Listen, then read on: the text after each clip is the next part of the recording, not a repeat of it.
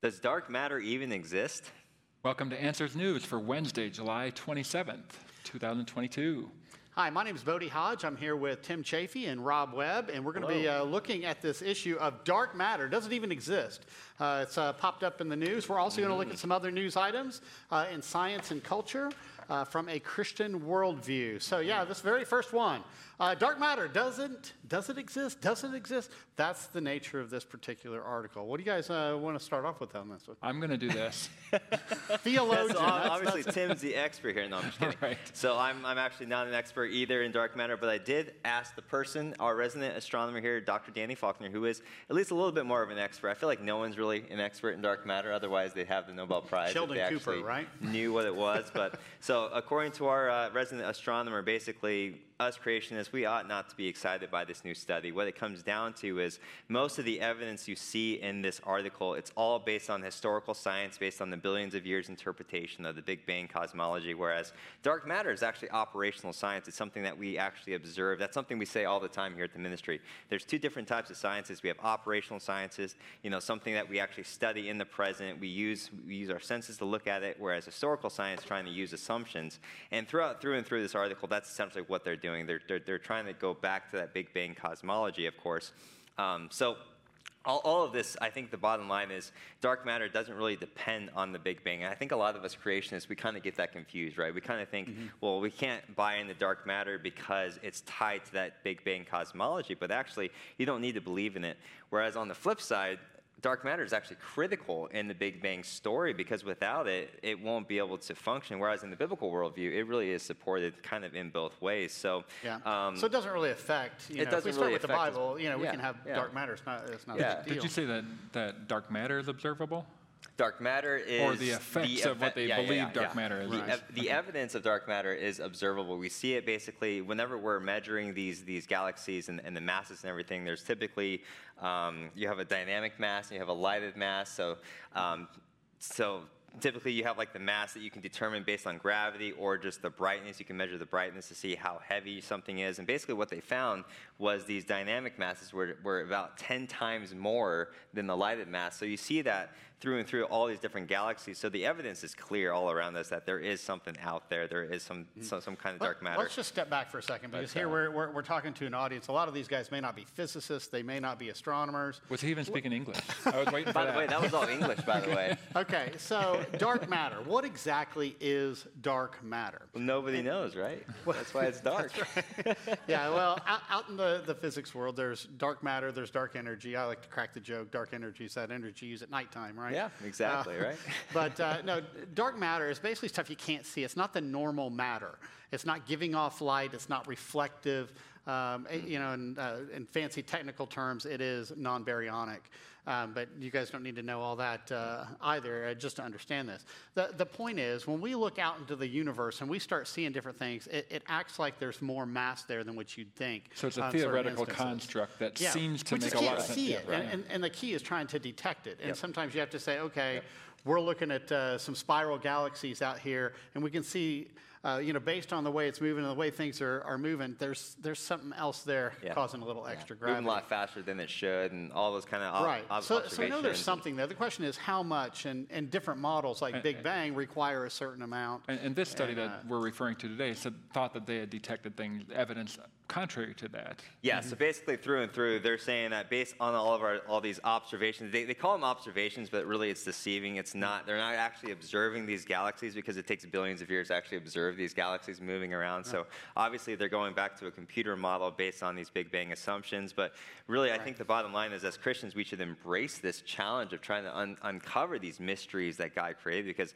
I, every time I look at mm-hmm. dark matter, I look at these t- types of articles. It's just startling for me to think that Yeah. we have a pretty good grip on how the universe works, how the universe operates, but we still don't know what makes up most of it. I mean, up to Yeah. 90% of the universe is what they're saying is this invisible dark matter. And it really just, all that mystery actually shows, Right. just showcases the God's glory. And, and so, so what we're seeing, you know, out in the secular world, that is, you know, they have a model Big Bang. We don't agree with Big Bang. God created everything in six days, resting on the seventh. Not Mm-hmm. a problem for an all-powerful God.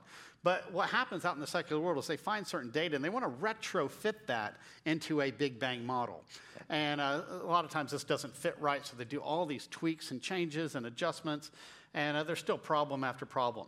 This particular research here, uh, one, one of the things that he's arguing for as well, we're not seeing all this evidence for the dark matter, so he wants to appeal to a different model, a modified uh, um, Newtonian. Newtonian dynamics model, MOND, MOND. That's that's Yeah, what that's short for an acronym. Um, so he's trying to argue for that, but at the same time, I don't think he's being honest with some of what the other researchers have found either. Yeah, obviously he's rejecting all of the evidence that is there for dark Right. matter. And actually, dark matter was actually first discovered back in the 1930s, which was about 10 years before the Big Bang was even introduced. Yeah, even So- even popularized or Yeah, modified in right. itself. There were some things in the article that I think are interesting. He, the writer did talk about how you know they're assuming this view that they're promoting is true, but because that would be so groundbreaking, we need to double check, triple check, quadruple check. You know the the, the studies, which that's. That's good. You should be doing that. Um, but then they also talked about the need to scientifically understand why the dark matter, matter-based model, being the most falsified physical theory in the history of humankind, which Rob is saying, no, that's not quite right, continues to be religiously believed to be true by the vast majority of modern, highly educated scientists. This is a problem for the sociological and philosophical sciences and suggests a breakdown of the scientific method. We would say that that happens a lot in the sciences where people are holding to something with religious fervor without the actual support for it. Right, yeah, that's something it we say all the time. There is new, no neutrality. You can't approach the evidence with a neutral mind frame. We're always going to have that interpretive Mm-hmm. framework, that worldview, to be able to interpret that evidence. And, and what the secular astronomer is realizing is that reality, that everyone interprets it in their own worldview. And they have these fundamental beliefs that are so strong, so religiously held, that no matter what the observations or the data says, if it doesn't fit their worldview, they're going to reject it. And that's what they're basically discovering. So let, let's answer this in a nutshell. When you read articles like this, be discerning. Um, you know, even these researchers have an agenda behind all that. So the key is, you know, look, looking at this stuff in a little bit more detail. Uh, our astronomer, actually, Dr. Danny Faulkner, has a book called The Expanse of Heaven.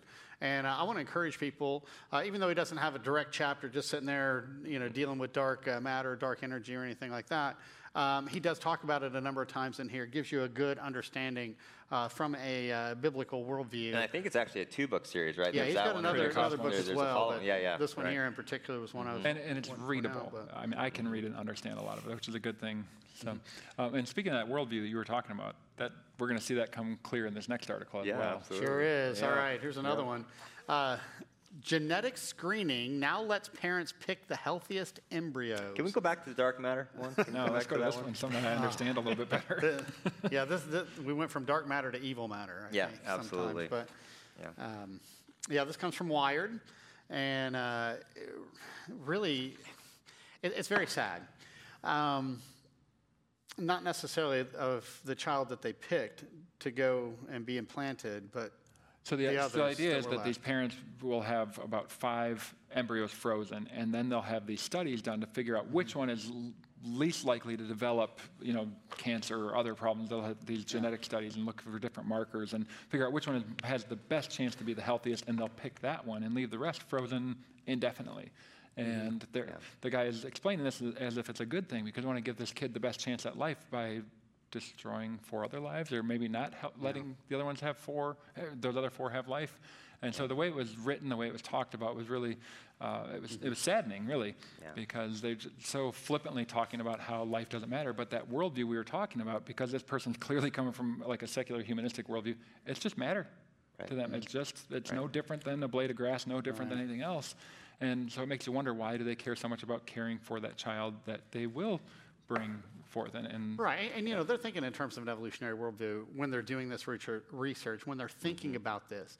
So here they are going, oh, we want we want this one here that looks like the healthiest. It has the less number, least number of mutations and, and potential problems. Well, hold it. In an evolutionary worldview, you want the mutations. Right. See, that might lead to the next phase of evolution. They're actually being inconsistent. Yeah. And uh, you know, so I, I mean, I see those problems. But yeah, I mean, the big thing is, is they're they're letting four of the children essentially die. Yeah, and to kind of help you guys discern through these type of articles, a useful way to do it is just substitute the word embryo for child. So as you're reading these through, you can see right here, um, basically, it is conducted in conjunction with IVF and allows parents to actively select with their own children to take based on the strength of that child's genes.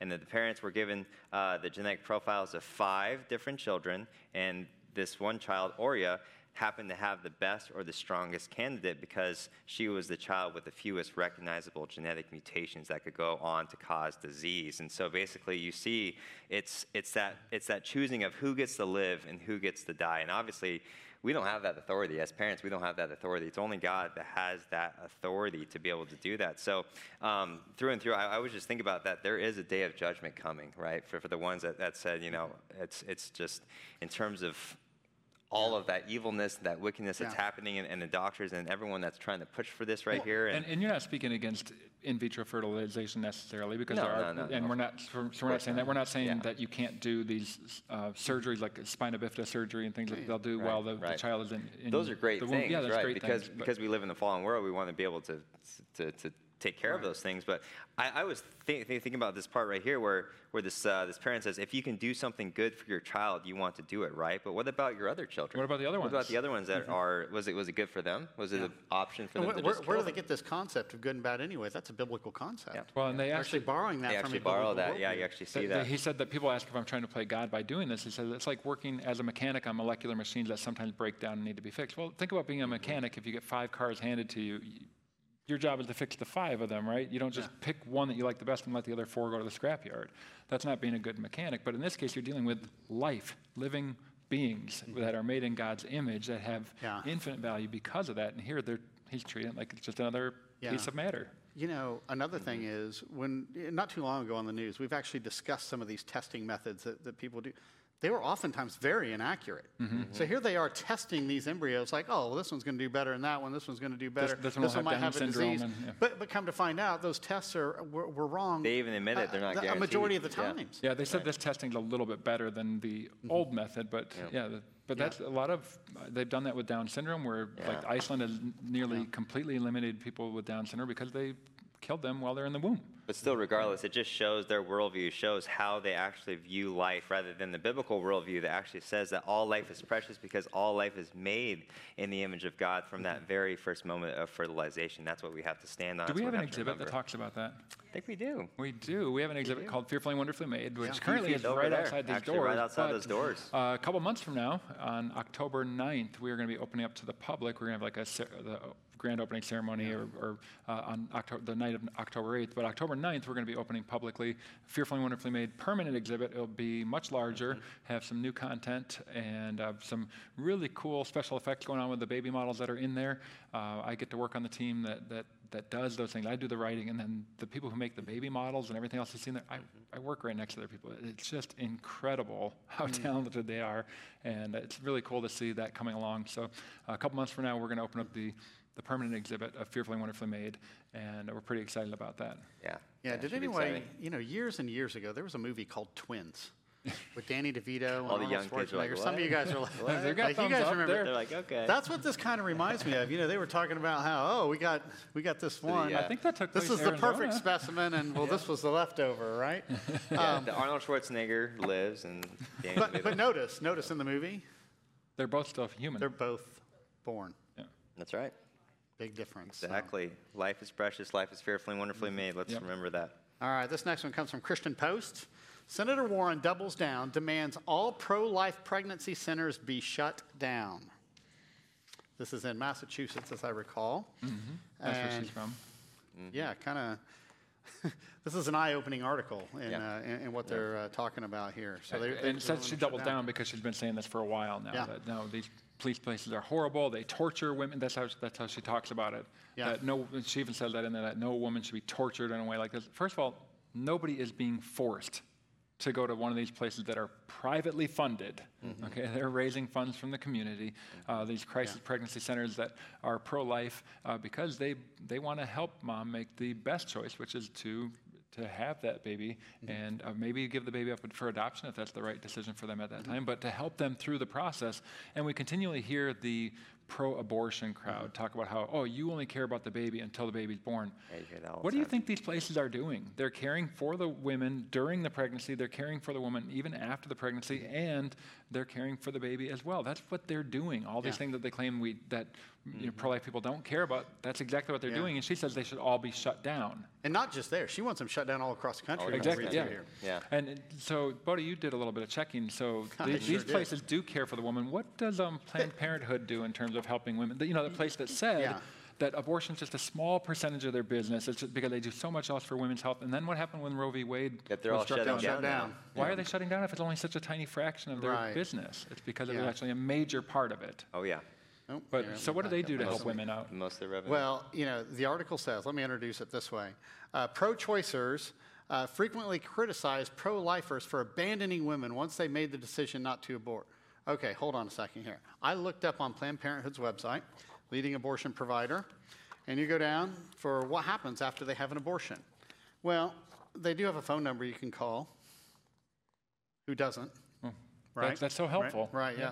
And what are they going to tell you if you and if there's a problem, go, go see your doctor. who doesn't work there? So, who doesn't work there? right. Uh, So, what, what aftercare do they have? It just proves that the Planned Parenthood doesn't care for women at all, no matter what Yeah. they say, especially the little woman in the womb as well. Are they caring for that Which little woman? more in the than womb? half the time, that's what's being, Yeah. the, Yeah. the little, Exactly. little girls are being aborted. And I just kept thinking through and through as I was reading this, so much for pro-choice, right? Because they're actually forcing them. No, your only choice is to murder that child. Basically Yeah. saying that's your only choice. There's no other choice out there. So you see that inconsistency, but really, it's not really pro-choice. That's why uh, Tim was calling it pro-abortion or pro-death because it's never a choice to murder an innocent child. And really, the whole pro-choice, all it means is they're escaping the consequences of that choice and taking away the choice from from that innocent child. Mm-hmm. And just a couple different Bible verses that come to mind when I'm reading this. Genesis 6 5, which basically back in Noah's day, every intention of the thoughts of his heart was only evil continually. So we're seeing that wickedness on display. Isaiah 5:20 as well. Woe to those who call evil good and good evil, substitute light for darkness, darkness for light. And that's what we're seeing here today. So essentially, woe to those who call protecting our preborn neighbors from slaughter torture right? Because that's essentially what she's saying. And woe mm-hmm. to those who say that, you know, torture is not ripping apart these innocent children in, in the womb. So, So apparently, it's torture if a if a woman comes to you and asks for help yeah. and wants to know different options or asks what's going on. If you counsel them in a way that says, "Well, here's what's happening. You're, you're pregnant. This is a living child in your womb, and Like we were talking about So before. if you tell world the truth, peace. it's torture. yeah." Yeah. It's- But the good thing is, this would be completely unconstitutional. There's really no way that she's going to be able to do that. But it shows the mentality uh, that she has, and she's not alone. And you're going to have another. You're going to have more people pushing for this, and it's just something to be aware of because these people will not stop uh, with, you know, just having abortion be legal in their state, which it is in Massachusetts. Um, And, Yeah. yeah, And and, and we- we have to remember worldviews have consequences, and in this case, they are deadly consequences. And I just want to re- re- read for you guys here real quick. It says, as of 2019, as many as 2,132 pregnancy centers performed 486, 213 free ultrasounds, 731, 884 free pregnancy tests, offered 967, 251,000 uh, free consultations to new clients, among other services, and that's considered torture, apparently. So. Doing the things that Planned Parenthood says they actually do, which Yeah. they usually free don't. ultrasounds, Yeah. free pregnancy tests, free consultations, trying to help these women, and that's somehow torture. and privately funded. Yeah, privately Yeah. funded. Yeah. All right, this next news item Well, comes speaking from. of, we were talking about fearfully and wonderfully Oh, yeah. made. We do have Yeah. a, a book about the exhibit, and it goes through. It has a bunch of great pictures of the exhibit itself, and also all the all the information in there, the timeline and everything else that's in there. The the baby models have Yeah. some great pictures. There's some behind Really the cool scenes pictures stuff in there. that um, that we talk so, about how so the we exhibit have a was live audience. Um, ha- have you guys actually been in the Fearfully and Wonderfully Made exhibit? What'd you guys think of it? Let's hear it. Let's hear it. Come on. There you go. It's amazing, isn't it? Yeah. It really is. So, uh, I mean, a book I like this is just awesome. Good to to pro-life take- resource take for sure. Yep. Yeah. yeah, it really is neat. And do you know who wrote this? Oh, oh, I did. Yes. All right. There you go. right, It's a privilege to be a part of it. Really. It's Live it's a team a team effort. yeah. There you go. Uh, scientists pinpoint the exact moment in evolutionary time when mammals became warm-blooded. The exact moment. The exact, you know, they didn't get the weather right this past weekend. Yeah. But uh, Once upon a million years time. ago. Wow. Bodie, once upon a time, it happened much more quickly than scientists Yeah. expected. But again, the story changes. I feel like every week we're, we're reading one of these Yeah. articles. Again, they have to change their story. uh, Right, so o- over and everything over you again. ever used to know about this has now changed. Yeah, this is the That- this is that's the our interesting weekly. Every, everything you knew about evolution has now changed. I feel like we need to have a game or a buzzer or something because it's just like every We week should. we we see should this. But this is this is the exact moment, right, Bodie? How exact were they? Okay, they, they, they put it 233 million years ago, 19 million years Later. later than what they originally thought. Around 233 million years ago. Yes, around that. Give or take a little. Around that. That's what they suggest. Yes. Yeah. You know, it goes to show you, if you re- just read the titles, the titles are very misleading. It's clickbait. sometimes. That's Oh, what yeah. they are. Uh, Yep, you know, they're, they're trying to sell newspapers and sell. So, so sell what was this all based on? How did they figure this out? It had to do with. So this was all based on they, they were Inner studying the canals. Mm-hmm. minuscule tubes of the inner ear, and so based on that, they say it's 19 million years later than they previously thought they, that this well, this warm-bloodedness came around. So obviously they were just playing this by ear. I mean that's Ah, pretty- there you pretty go. clear, I hear you. So, all right, I'm going to take over. Thank you, thank you. I'll, I'll, I'll be here all day.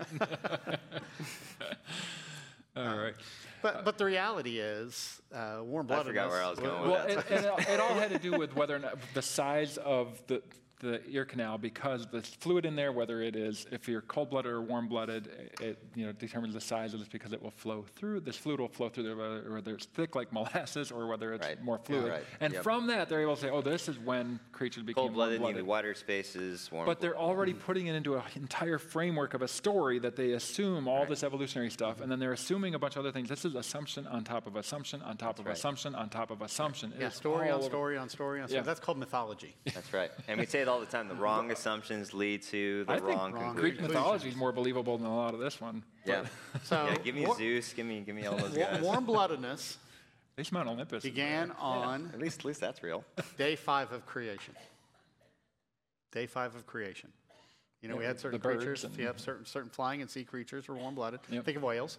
Mm-hmm. Um, day six, obviously, you know, we get a lot of land animals were warm blooded, a lot Mm-hmm. weren't. But at the same time, days five and six, that's when it was. So thousands of years ago, not 233 Thousands. million years And ago. And that was based on God's word, which never changes, right? and he was the that's- one who he was the one who was Yeah. there and Yeah, told us when yeah. he did it. Yeah. I think we need to go back to that that eye, eyewitness account that someone was actually there, actually created All right. everything. And yet, this live science article is assuming evolution, it's assuming uniformitarian dating to then argue for uniformitarian dating and evolution. Right. That's affirming the concept Dating that will be re- Begging changed in a few ye- few weeks It'll with another change, study. yeah. Yeah. You see that circular reasoning basically is is is, Yeah. is what we were going to yeah we were going for there. Wow, I think we uh, pinpointed the exact moment where they were wrong in this article. I think so. It's not Well, hot stuff there. We're not done with storytelling because we have Oh, another oh, yeah. one. oh, this next one, and of course, This one's it comes better. from live science as well. Yeah. And, you know, the sad part about things like Live Science, sci- a lot of kids use this in reports. Yeah. Uh, you know, they go home and they're, they're going to do a science report. They hop on, you know, they go to the one place everybody researches. It's not a library, it's called Google. And uh, they, they pull up articles from Live Science, and that's what they use. And they read these things as though this is the gospel truth. Yeah, for all the kids, there used to be a thing called a library with books and. Yeah. Are you Yeah, old Dewey- enough to Dewey remember that? Decimal I am actually old enough. I remember going to the library. Could library. you reach remember- the card catalog? Uh, I, I, I used to ask tall, tall guys like, like Tim, hey, can you, can you grab that book for me? That book that's 20 feet high. I couldn't read it, so I didn't know what you were talking about. I'm not going to read that one. I And can't then I had to to it. read it to guys like this. right. Yes, encyclopedias are, that's another Yeah, one. there you go. dictionaries. We do a lot Encyclopedias. of Yeah, you research don't, there. you don't see those All anymore. right. I actually had print encyclopedias. You, We did people too. have it easy. Okay, live science. Ancient, homesick fishapod abandons the land and returns to the sea. Fossils show. Hey, has this been observed or repeated? I just, I just want to start off by, I mean, the, the article starts off No, it hasn't. I think we have to add once upon a time, long before the dinosaurs appeared, when the first forest stretched toward the sky, enormous insects ruled the earth. A humble shovel faced fish with particular strong fins decided to try its luck on dry land. No, I mean, this is a real article, guys. This is a real science article, and this is what it's saying. Um, I mean, it's just a very fishy story that needs to get scaled back. Oh my! So that one this, smells. th- this is based on this is based on a, a fossil. Um, there's one that's similar called Tiktaalik, and this is one that they are now claiming for the last 15 to 20 years is this missing link between the creatures in the sea and those that first came up on land. And now this one is a apparently a relative called uh, Qikiqtania or something like that. Say that 10 times fast. No. Yeah, yeah. well, there aren't any S's. Maybe I could do it. Yeah, that's true. But um, so this one, it started to go up on land, and then They decided. I just that, decided. Oh, to- I guess we're going to Did try it and get, did it get cold feet? I don't know. I might have got cold Oh, feet. Are you happy Oh, with that me? was a good one. Yeah, that was. He's catching up. But that wasn't planned. That was spur of the moment. Mine are all two. All right. Um, but then it went back, and I love how at the end it It's said, the and evolved into a fish. It was like, it already was a fish. Yeah. It Yeah. didn't evolve into anything. Okay, let, let me give you some history to this. You know, a- in an evolutionary worldview, they need something to evolve out of the ocean to get on land. And so for a long Depends on the time, they had the coelacanth fish, which had some awkward fins, ugly looking fish, one of the ugliest fish you'll ever see. Um, and they thought, oh, this is what crawled out on land. Well, in 1938, they found out that those things were swimming off the coast of Madagascar and Indian India, Ocean, and yeah. they were in fish markets, and they're like, oh, well, I guess this isn't it. It was a living fossil. They're not a 365 Right. million year old thing. Right? So they needed another fish to now crawl out of the sea to fit the Right. story. So that Tiktaalik uh, w- was the one that they Yeah, kind of yeah. proposed. And now they're saying, well, here was another one that kind of looks like that, that maybe it crawled out, but it went back. So the main takeaway from this, guys, is you read articles like this, just separate the facts from the storytelling. Of course, the facts is they found a fish with fins, right? And they can't go any farther than that. Of course, Yeah. from, from there, they got to make up all the stories, the Right. interpretation, and so on and so Yeah. it goes. And it's buried in the flood of Noah's day. Um, you know, when we Yep. saw all sorts of marine organisms buried. You know, the flood, we sometimes think, oh, yeah, it came on land and it buried all this land stuff. Well, a lot of sea creatures were also buried with it. Especially the ones that are at the bottom of the ocean, they get buried first. That's Yeah, right. They're not fleeing to sense to higher ground. They're not going to make it up there. So, yeah, so please be discerning when, when they go through this. Um, this is another one from Live Science because, you know, somebody must have been checking the Live Science website for some of these. But how long does it take to make petrified wood? Well, according to this, I'm hundreds of stumped. thousands to millions of years. Yes, they say millions of years here multiple times. Um, yeah, I mean, they, they argue millions of years. Now, I was surprised. They say that generally ranges from hundreds of thousands of years ago to millions To of millions years. of years, yep. to, I've not seen him say that. Usually it's millions of years, millions of years, millions of years. Um, has anyone ever observed or repeated that? No. Not, no over, ex- not over hundreds of thousands of No. years. They've repeated it faster. Yes, but nobody has ever done an experiment over the course of millions or billions of years, or even hundreds of thousands of years. Nobody's observed it. Nobody's ever repeated that. Mm-hmm. That is part of the storytelling. That's imaginary stuff. Now, they keep arguing that yes, it takes long periods of time, long periods of time. Then you get to the end of the article, and all of a sudden they put this quote in here, and they said, "Hey, you know, petrified wood, It can be done in the lab it can be done in a lab quickly." In fact, How fact, long? It takes four hours and two days, is what they said. yeah, or four days and two hours. That's what it was. Right, but Four it's days, two even hours. it's even quicker than that. You know, you, you go back to the uh, uh, original article on phys.org. Uh, I accessed this in 2006. It was actually published in 2005. But a laboratory, PNNL, they gave a one centimeter cube of wood a two-day acid bath, soaked it in a silica solution for two more, and they could repeat that up to three times. Air dried it, popped it into an argon-filled furnace, gradually cranked it up to 1400 deg- degrees centigrade to cook for two hours and let it, let it cool. And presto, instant petrified wood.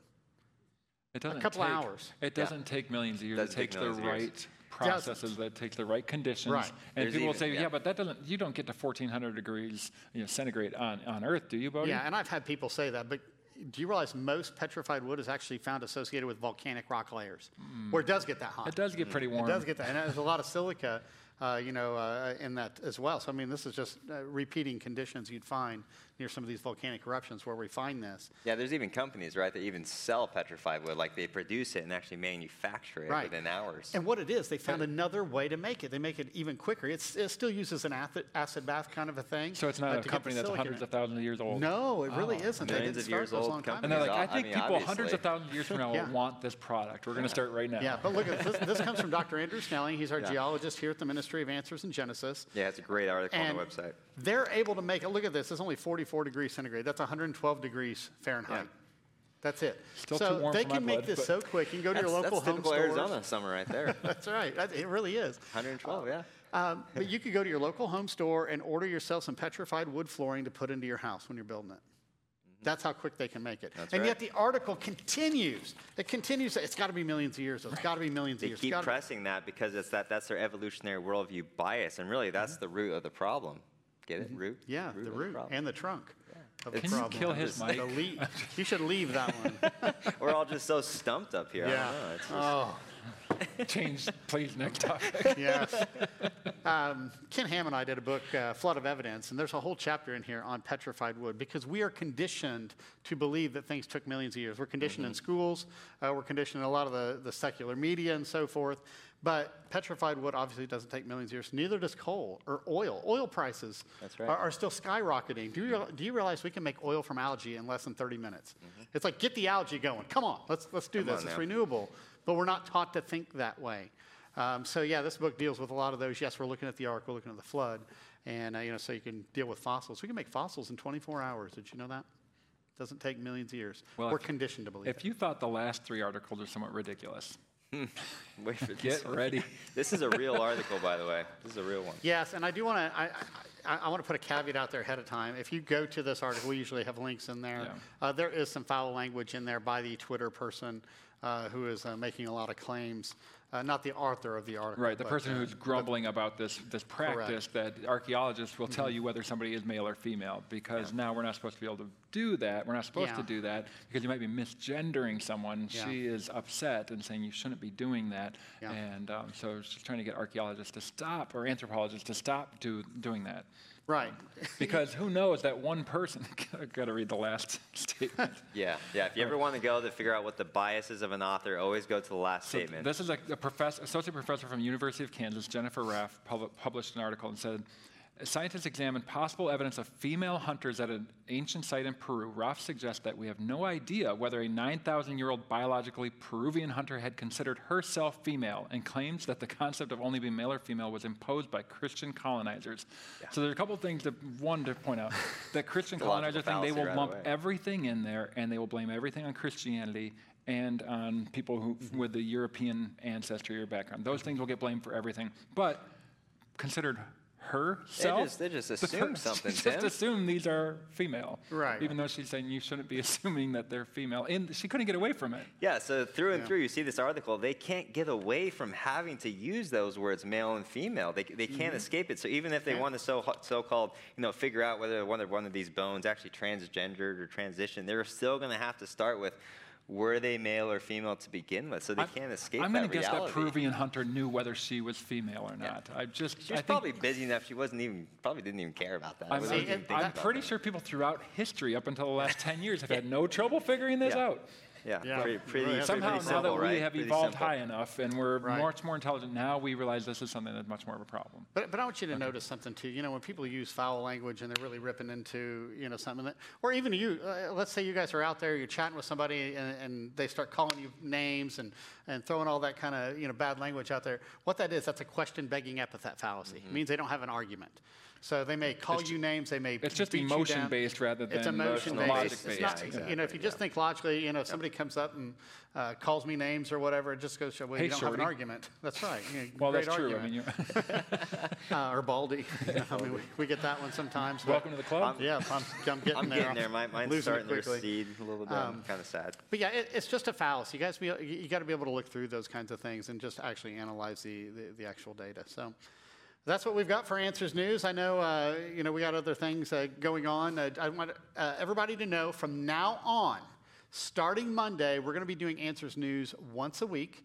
And it's always going to be on Mondays at 2 o'clock. So this, this is your last Wednesday at 2 o'clock. At least for the foreseeable future. At least yeah. for the, Yeah. yeah, until it changes. Right. Yeah. So you got the three of us for the last That- Wednesday That's episode. right. I, Yeah. I don't know. Mark that one on your Yeah. calendar. But, Way to go but out yeah, with a bang Mondays right at 2 here. o'clock. Um, so that'll be exciting. Uh, we do have uh, That's, homeschool. that's why Rob was making so many puns. He has to make up for the next he has exactly. to make up, Yep. right. bunch Yep. of Wednesdays that Oh we're yeah, have. I have to for all That's the, right. all That's the a ones. rocket scientist for you. but uh, yeah, we've got a number of things here. We got a homeschool and Sunday school uh, curriculum. This is our ABC. If you guys want to find out more about this, go to answersbiblecurriculum.com and you can uh, go from there uh, to navigate. Uh, we also have uh, next year's VBS, Answers VBS, Keepers of the kingdom, which is kind of exciting. I know a lot of people have been going through VBS right now, and the they always, they, they always look mm-hmm. forward to what's next, you know. Yeah. So uh, this one looks really neat. But uh, it's great to have you guys here. Uh, we look forward to uh, hearing from you and seeing uh, uh, everyone on the Mondays from now on at 2 o'clock. At 2 o'clock. And we just wish you guys all the best and God bless you. God bless.